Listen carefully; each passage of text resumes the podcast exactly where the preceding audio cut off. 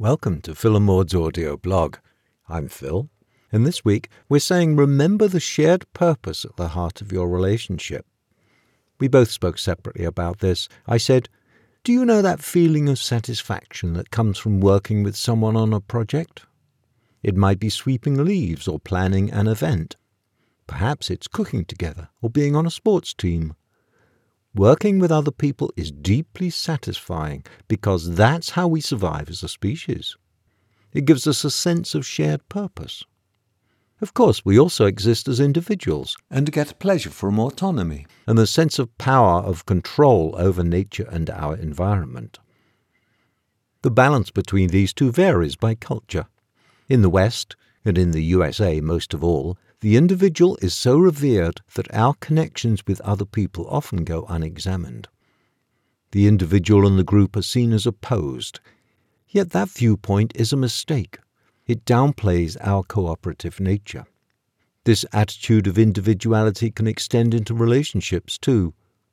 Yet it is in the nature of relationships to have things in common.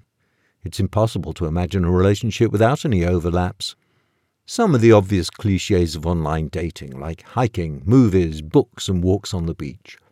But you can match on those and yet not fit as a couple. Much more important is your shared purpose. What kind of a life do you want to live?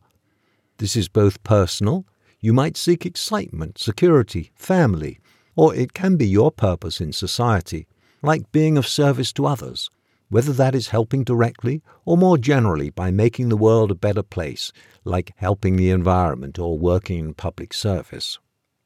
By looking at what your purpose in life is, your aspirations and goals, and looking at how they mesh with your partner, you become more comfortable with your place in the world. It grounds you and raises your viewpoint above the daily events to a wider perspective, perhaps one you haven't thought about in a while. And by looking at how you share these with your partner, friends, and colleagues, you gain a sense of direction that you either forgot about or never knew. Maud said, Have you and your partner talked about your shared purpose?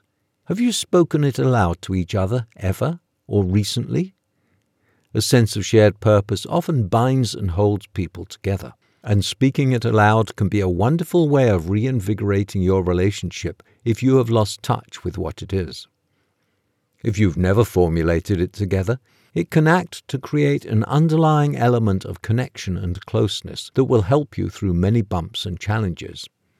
This sense of meaning and direction takes two forms of expression one for the relationship and one for the world. For Phil and me, it takes both forms. We are dedicated to sharing the radically different way of harmonious relating that we experience sharing that the possibility for this kind of relating exists and what the factors are that make it possible. And we are certain that this is a method for changing the world, creating and spreading peace one relationship at a time.